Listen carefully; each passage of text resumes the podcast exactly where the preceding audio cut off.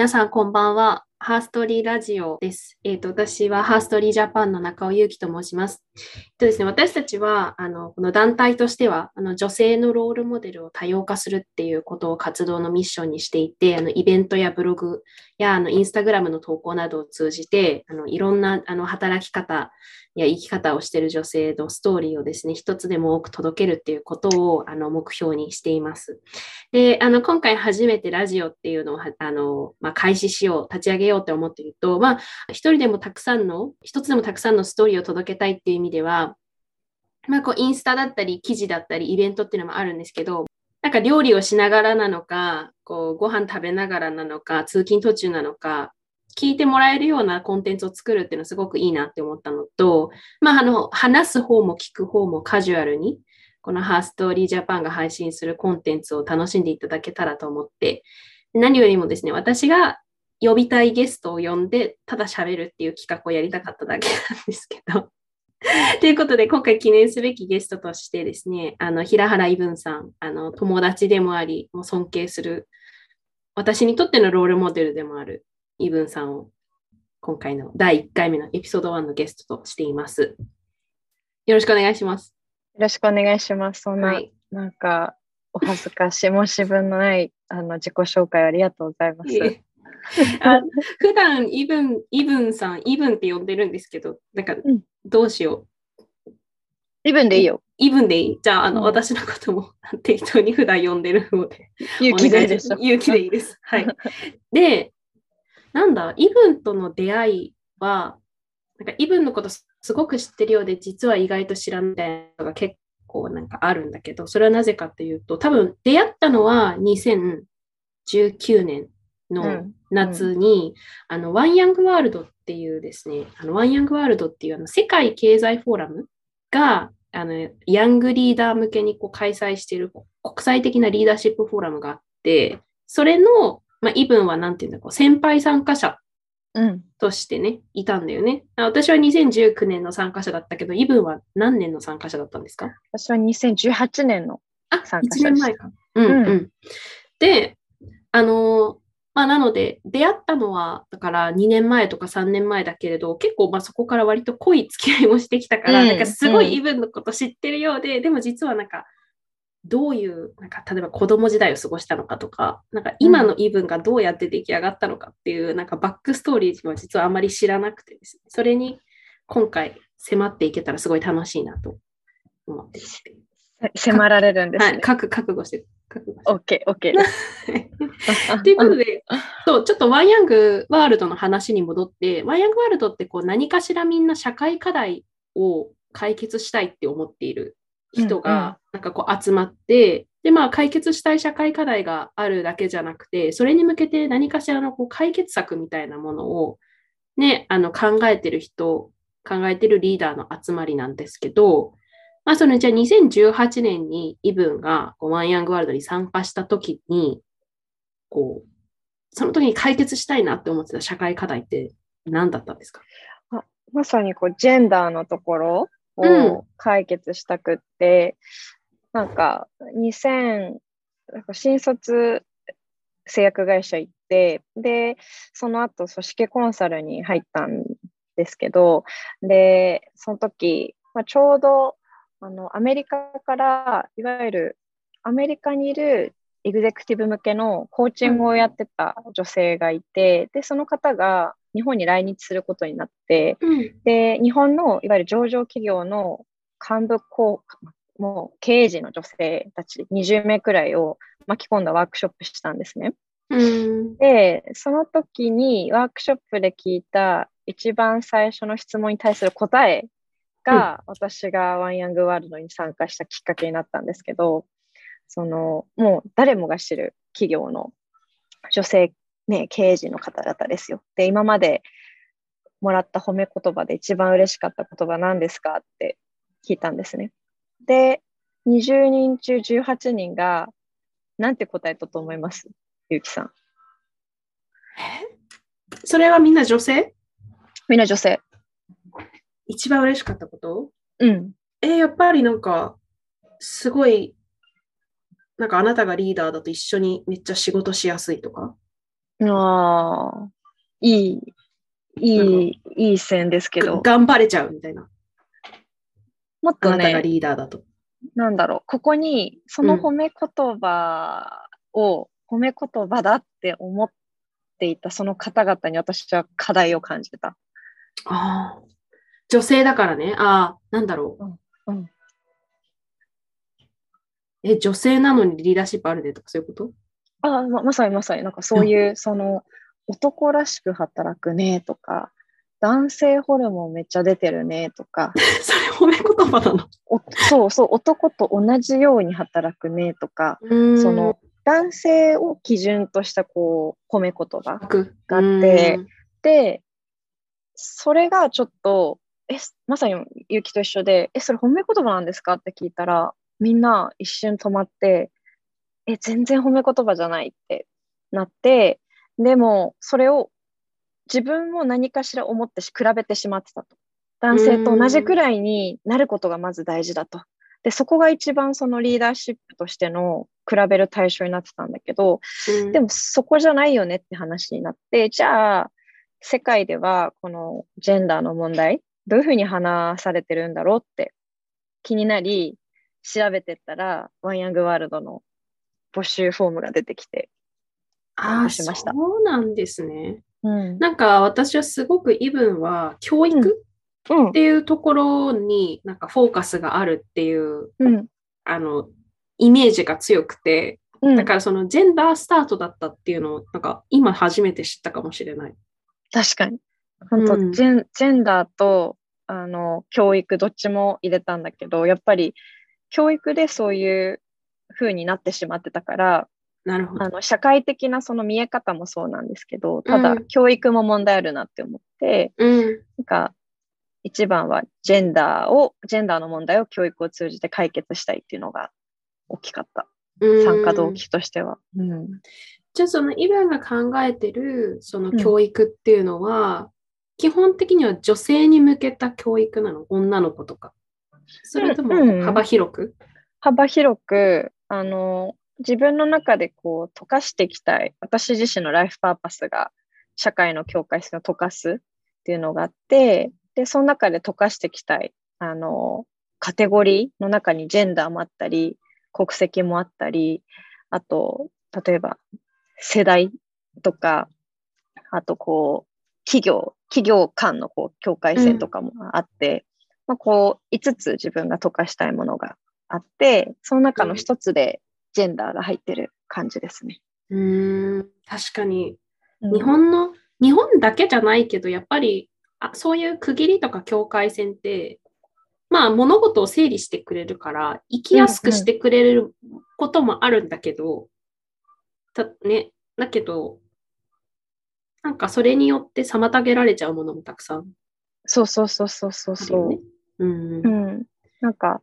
それがね、楽って思う人もいれば、妨げられるって思う人もいて、で、どっちの選択肢も私は正しいって思ってて、うん、なんか、妨げられるって思わない人が増えたらいいなってシンプルに思ってて。確かにね。うんうんうん。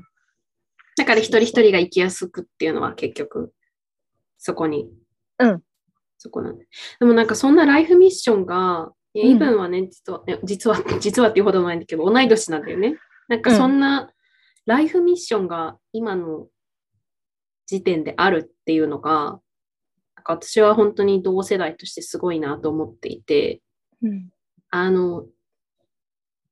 どどうやってそそれに行き着いたの？なんかなんそのライフミッションってなんかいつぐらいにできたの？うん。なんか、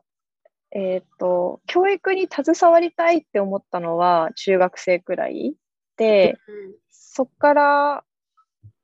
なんだろう、境界線を溶かしたいっていう言葉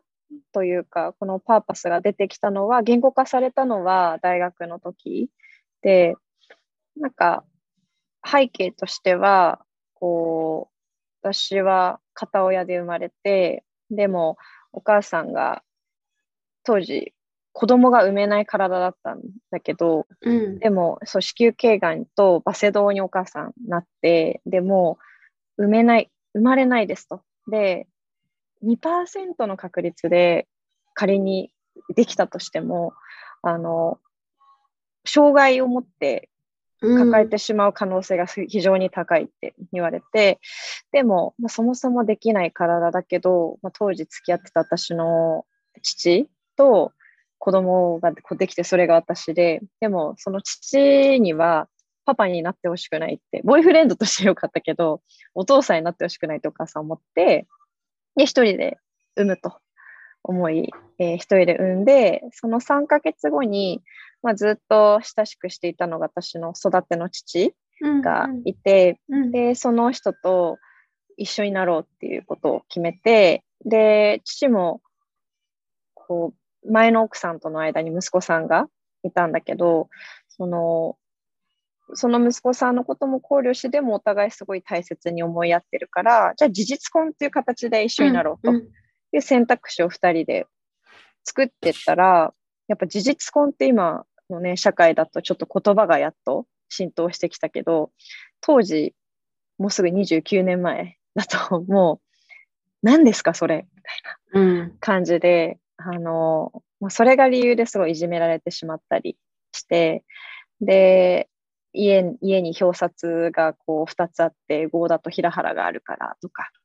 で親も別に隠すものじゃないって思って友達のお母さんとかに「えなんで表札2つあるんですか?」って聞かれたらそのままをありのままをこう伝えてたんだけどでもそれが理由でいじめられて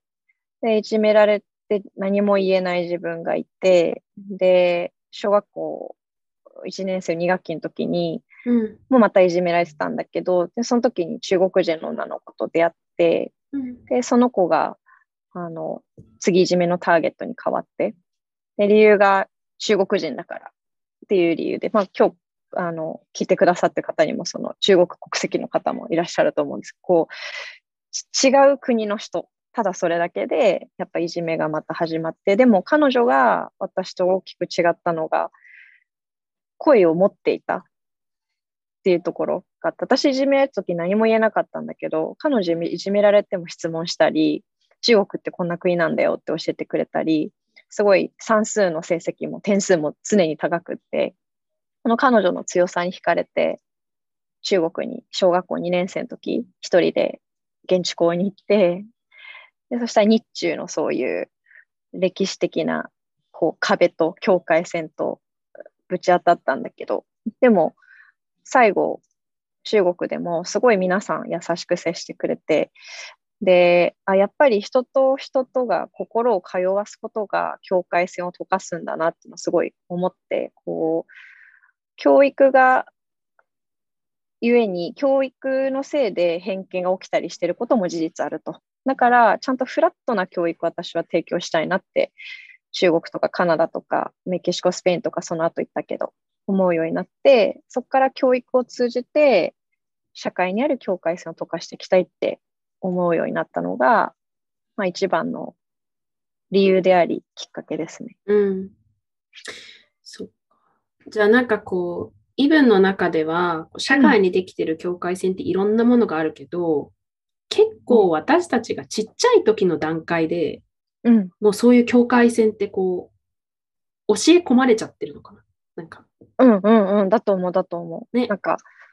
ランドセルの色とかさ、うん、確かに。赤イコール女の子みたいな。青とか黒イコール男の子とか、意外とこうおもちゃの色とかもさ、日本って結構区切ったりするから、こう教え込まれてもいるし、日常的に使うもので、あの、こうなんだみたいな をつけられてるっていうのもあると思う。うん、なるほど。でもなんか結構やっぱり難しいなって思ったのは、教育の現場って学校だけじゃないじゃない？うん。うん。うん、特にちっちゃい子は、やっぱり家で育って、うん、自分が見てきたものがある意味世界の全てみたいな。だから、で、あとまた社会に出ると、会社、どんなコミュニティに属してるかによって自分にとっての何、当たり前とか変わってくるし、うんうん、だからそのイブンが教育を使って社会の境界線を溶かすって言った時に、なんかその、うん、どんな場面での、まあそれこそ教育とか、がどんな場面で人々の境界線を溶かせるようななんか影響力をなんていうの、行使しようとしてるのかいやいやいや。ってちょっと気になった。あありがとう。うん、なんか、教育現場、例えば学校とかでもそうだけど、うん。そこだけじゃなくって今、ゆきが言ってくれたように、やっぱり家の中っていうところってすごく大事で、ただ、そこに自分は入り込めないうん、から、どっちかっていうと、その、例えばひ日々、学校で授業で接してる子たちが、家に帰った時に親に対して何を問いかけるのかとか、その問いかけ次第で変わるし、あと働くお父さんお母さんとかも企業に対して私も今 ESG コンサルティングしてるので、なんかその時に、あの、その企業の人がどう変わっていくのか次第で家帰った時に子供との対話が変わるなって思って、あと仕事も楽しく仕事してると子供ってやっぱそれ分かっちゃうから、だったら楽しく働くお父さんとお母さん増やしたいなとか思って今企業のコンサルとかもやってたりする。うんああ、じゃあやっぱり教育ってその直接、まあ、それこそイブンに教わった人だけじゃなくて、うんそこからの波及効果みたいなのも狙ってるってうこと？んうんうん。まさにまさに。今のさ、それこそ、女性、働く女性のロールモデル、イコールバリバリ働くみたいなところ、それこそさっきの冒頭で、男性ホルモン出てるねとか、あの、男よと同じくらい働くねとか、そそこだけじゃないし、あの、うんいろんなやっぱり働き方があるし、別にゆっくり働きたい人もいるし、あの、様々だなって思ってて、その様々な働き方のロールモデルが増えればいいなとは思ってる。うん。で、じゃあそのロールモデルをまあ生み出すために、イブンは、イブンの今の仕事っていうのをちょっと説明してもらってもな？なんか何をしてるとか、どんなことしてるもちろんです。なんか、二つ領域があって、まあ、一つが、あの、ワールドロードでやってることっていうと、えー We Have a Dream っていう世界201カ国の、あの、本当に社会の、世界のために、えー頑張りたいと思ってる子たちの夢を一冊にした本を去年の6月に出版して、その子たちと日本の学生さんをオンラインでつなげて授業をするみたいなことを一つやってます。うんのが一つ。で、そこではやっぱり何か夢とか何か活動ってなると大きなものじゃなきゃいけないみたいのがイメージとしてあると思うんだけど、でもそこにいる子たちって、あの、まだい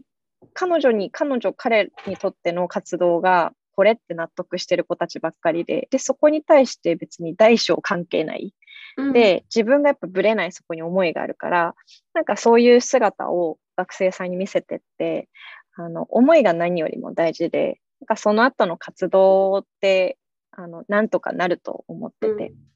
なんかその姿を見せたいなって思ってやってるのが一つ。と、えーもう一つに関しては自分の、まあ、去年の11月に立ち上げた平原イブなんで、はい、頭文字取って、はい、合同会社って作ってて、そこでは、あの、企業の ESG コンサルティングとか、あと、まあ、こう、学生さん、インターンの子たちが14歳から20歳までのインターン生の子たちがいて、で、その子たちが企業に対してリバースメンタリングしていくようなサービスを提供してて、で、そこで実際に、いわゆる企業の方がその子たちと接すると、あ、こんなこと今考えてるんだとか、うん。直で触れるからすごい変わってくるので、あ、自分たちにとって当たり前だったけど、その子たちにとって当たり前じゃないんだとか、で、プロジェクトを通じて、こう、企業で窓口になっている人たちにこう行動変容を起こしていくようなことをやってますね。面白い。え、14歳のインターンがいるの？そうそうそううそうそう自分の半分じゃん、年齢。すごくない？うん。でもなんか、事業計画書作って発表してくれたり、うん。そう、やっぱり何かの問題を解決したいってことに対して年齢って関係なくって、うん、それを一つ証明したくって、うん、自分でも危ないなって思うんだけどなんか社会に出ると、それこそなんか30代前半ぐらいまでか半ばぐらいまで若手若手って呼ばれる、ね、そうそうそうそうそうそうそう。で、まあ、もちろん自分も会社の中では全然ペイペイだしこうと常にこう上を見て真似真似ようとするんだけど、なんかはっと気づくと、5個下の人とも話が自分が通じなくなってたりとかして、うんうんうんうんあうんこうやって、こうやってなんか老害になってくんだわってすごい実感した時とかもあって。いやー、わかる。なんか、傾聴力ってさ、最近うん私すごい傾聴力ってみんなよく言うけど、うん。傾聴力って本当は誰のために一番あるものなんだろうっていうのをうん最近よく考えてて、こう、今、勇気がさ言ってたように、こう、大人になればなるほど、これだみたいな 感じになって、聞かなくなって、傾聴力を下の世代の子たちに求めてしまってる。いや、傾聴力大事だよみたいな。大人になると、こう、聞きたくないみたいな、これ知ってる、こうだみたいなのが 出ちゃって、なんかそこは危ないなって自分でもそう思ってる。ね。うんああ、素晴らしい。なんかね、素晴らしいの。なんか、そういうやっぱりティーネイジャーの、うん。それこそ例えばそのインインターンの人たちとかと交流してて、なんか異文的に発見したこととか、びっくりしたこととかってある？ああ、もう全部びっくりだし、なんか、コミュニケーションが TikTok で、あれ、いまだに使い方って全然分かってないんだけど、大丈夫私もわかんなくって、うん。でも、TikTok が一めちゃくちゃ送られてきたり、で、こう撮影しましたみたいな、踊りましたっていう報告がこう来たり、あと、上司に。踊りました報告するそう、とか、まあ、実際にい一番すごい分かりやすいのが、こう、興味がないものに対しては興味ないとことんあったり、こうして、で、それはいいことだなとは思ってて、うん。そこをはっきり示してくれるから、すごいいいし、あとなんだろうな。うーん。そうね、TikTok と興味がはっきりしてるっていうことと、まあ、これはちょっと変えていきたいなって思うところなんだけど、うん。うん、結構やっぱ社会、今ね、不安定だからこそ、現実的に思っ物事を見てしまう学生さんがすごく増えてて、うん。で、そうなると、例えば、アイデアを考えましょうっていうことをこう社内でやったとしても、これ合ってますかって聞かれたりして、で、アイデアを考えるのに正しさもないしって思ってここはちゃんと変えていかないといけないなとか思ったり。うん。確かにね。うん。やっぱりなんか、職業選択でもさ、なんかそれこそ、テレビとか見ると YouTuber になりたい子が増えてるとか、こううん言うと、なんかすごい夢あっていいじゃんって思うんだけど、うんなんか同時に、やっぱりこう、本当にやりたい仕事と、これはお金を稼ぐための仕事みたいな感じで区別してる人もいるじゃない？そう、めっちゃいる。うん。うん。それはそのイブのところにいるインターンさんでもそうなの？うん、なんかね、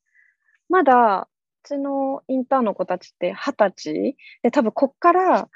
就活がこう、ガーってくると、そうなるのかなって思ってて、大学生とかと話したりうん。すると、多い、ものすごく。なるほど。うんう大学で何が起きてしまうんだろうね。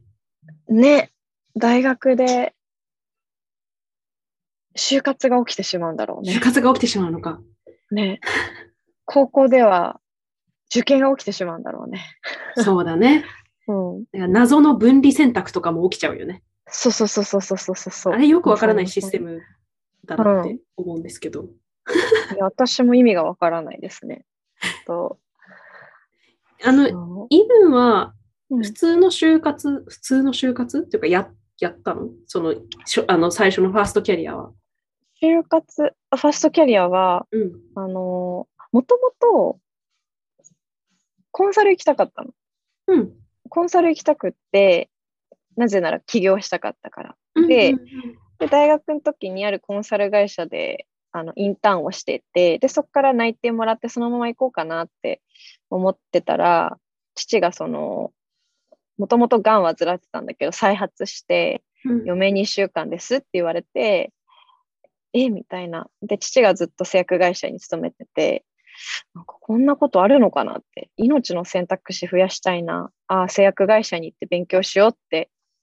ちょっとこう変わって、で、普通に前行った製薬会社に、あの、応募しました。そうなんだ。うん。でも、一回もスーツ着てないし、あのー、結構スペインから帰ってきたばかりで、髪も茶色に、こう、日差しで焼けてて、もうすごい茶髪だったんだけど、なんかそれでも中を見てくれて、その会社が内側を。うん、うん、うん。から、一般的な就活ではあるけれども、あの、ちょっと面白かったかな。うん、そうなんだね。うん。やっぱりなんか、イブンを見てると、そういう、まあ、こんその仕事の選択では、やっぱりそのお父様の病気っていうのがあったけど、結構その、うん、すごい未来に向かっていろいろ考えてるけど、同時に、こう、ポンって起きたような、自分ではコントロールできないイベントとかにも、すごい柔軟になんか、うん。なんだろう、自分のこ、これって決めて、それで突き進むっていうよりは、割とこう、何か起きたらそこに柔軟に合わせてってる感じがする。うん、うんうん、あそうだと思う。なんかあんまり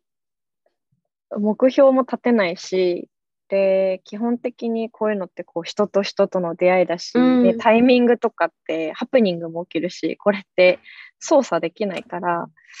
だったら、あの、パーパスは持ちつつ、あの、何があっても、あの、柔軟に行こうっていう心構えはしてる。うん、なるほどね。やっぱり、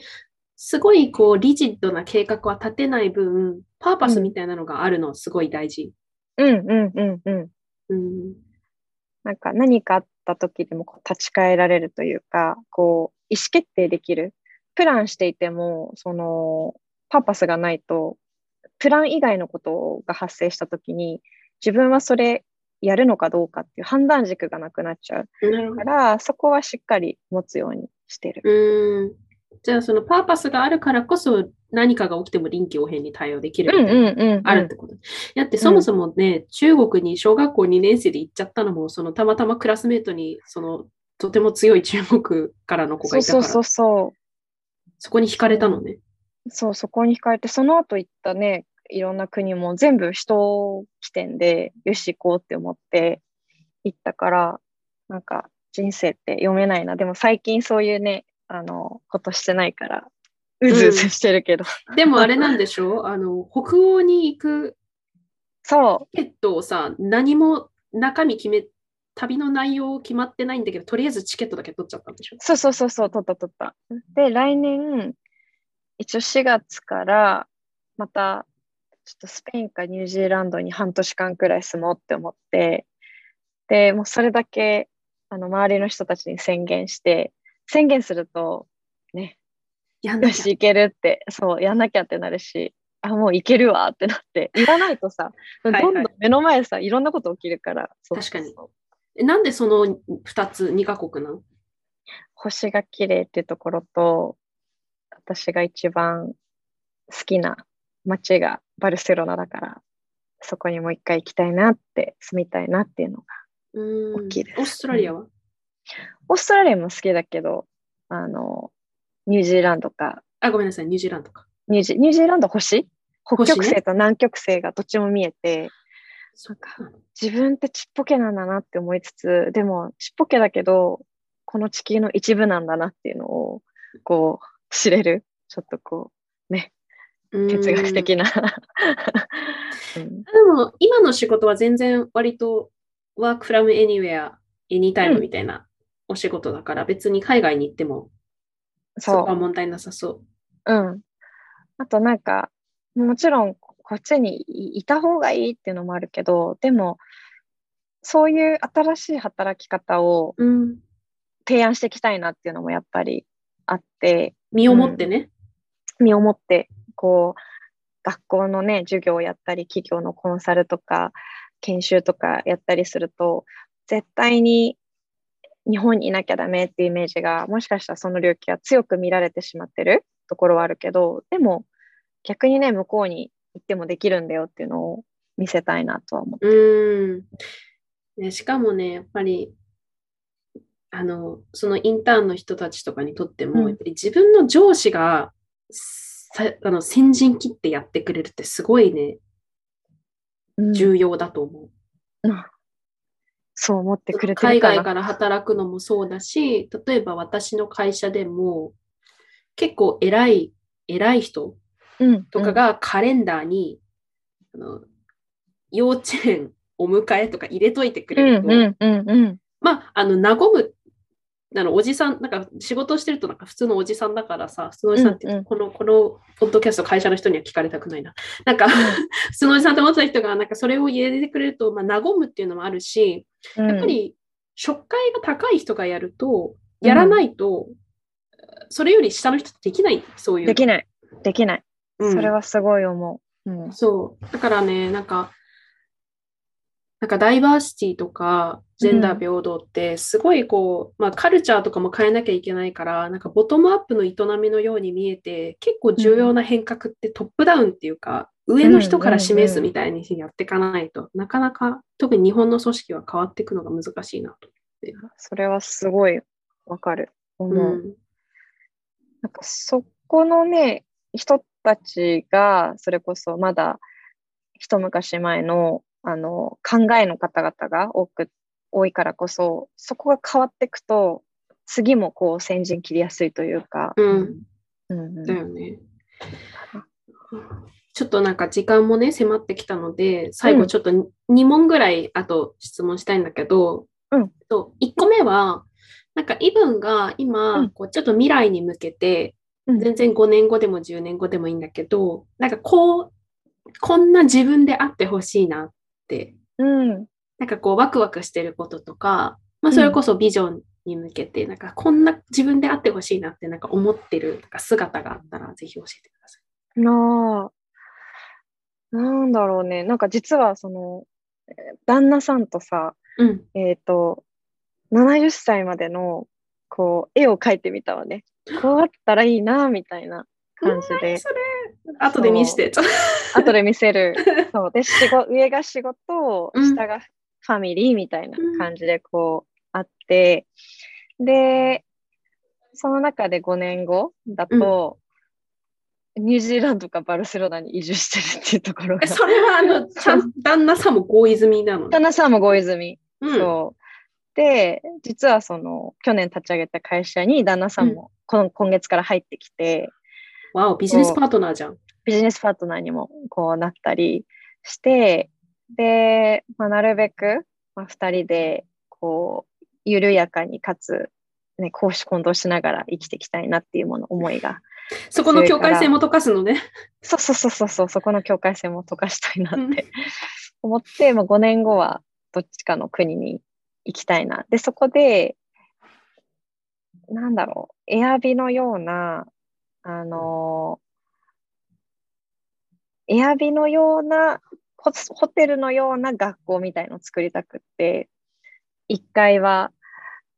フリースペースでその町に住んでる人も来れるし観光客の人も来れるし黒板が一つあってでも今日何か伝えたい人がいたらその黒板に書いてそしたらそこで授業をしてもいいみたいな。そう。で2階は住む住むところみたいな感じにしてなんかそういう生活により近いこう学校を作ってみたいなっていうのがある。うんわあ、なんかまさに一期一会だし、なんかうんいろんな境界線が解ける場所っていう感じがうんうんうんうんするね。なんかうん旅行客だろうが地元の人だろうが関係ないし、老若男女関係ないし、みたいな。うんうん、まさにまさに。わあ、なんかそういうビジョンが、なんか実態を持ってすごい具体的な形で、なんかこう、想像できる、想像できるというか、のってすごいね。なんか今日改めて思った。あ、本当？うん。なんかあんまり、結構ね、あの、去年くらいまでは、教育やってるとかとちょっと、こう、教育やりたい、ず学校作りたいって言ってて、お大きなこと考えてたんだけど、でも、でも自分がやりたいことをこう、深く深く考えていくと、大きなことでもなく上場させたいとかもさらさらないし、うんそういう人と人がつながれるような交差点みたいな、あの、小さなものを作れれば自分はハッピーだなって。思って、で、それがこう、ストンってなった時に、中身はやっぱりすごい明確に見えて、それまでは見えなかったんだよね。こう、壮大に壮大に考えてたら、具体解像度が全然上がらなくって、やりたいことじゃなかったんだろうなって思った、うんその。うんうん。今はすごい見える。じゃあ、ハマったんだ、そのピンポイントで見つけたのね。ハマった。ああ、いいな、5年後 ?10 年後かわかんないけど、行くね？5年、うん、行く行く。カモン、来て。か行くわ。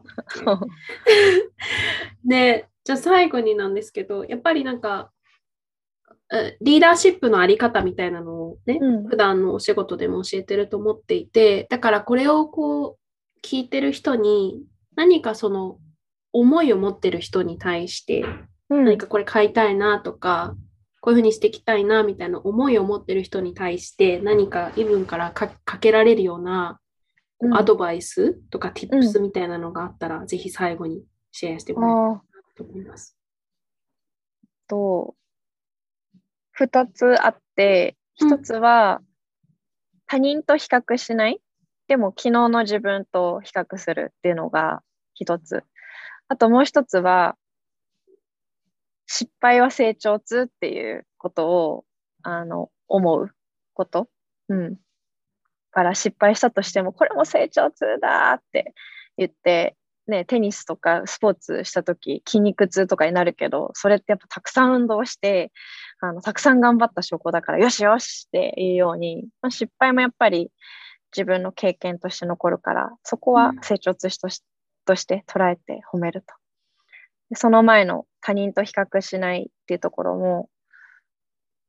正解って自分しか知らないし、あの、比較しても、そんなに自分らしらしい、あの、ものって見つけ出せないなって思ってて、だったら、昨日の自分よりちょっと前進したら、やったみたいな感じでうん比較するといいのかなとは思います。イブの人柄と優しさがすごい溢れ出たアドバイスを届けてくれてありがとうございました。こちらこそです。ありがとうございました。ということで、あの、ちょっと時間なので、はい、これで終わりますけれども、なんか第1回のゲストでイブン、あの、第1回のゲストイブンですごい良かったなって私は思って、自分の人生に満足しているところです。ということで嬉、しい。じゃあまた皆さん、これからもラジオを聞いてほしいですし、ちゃんと放映していけるようにします。はいではまたね。皆さんもバイバイまた次回も聞いてください。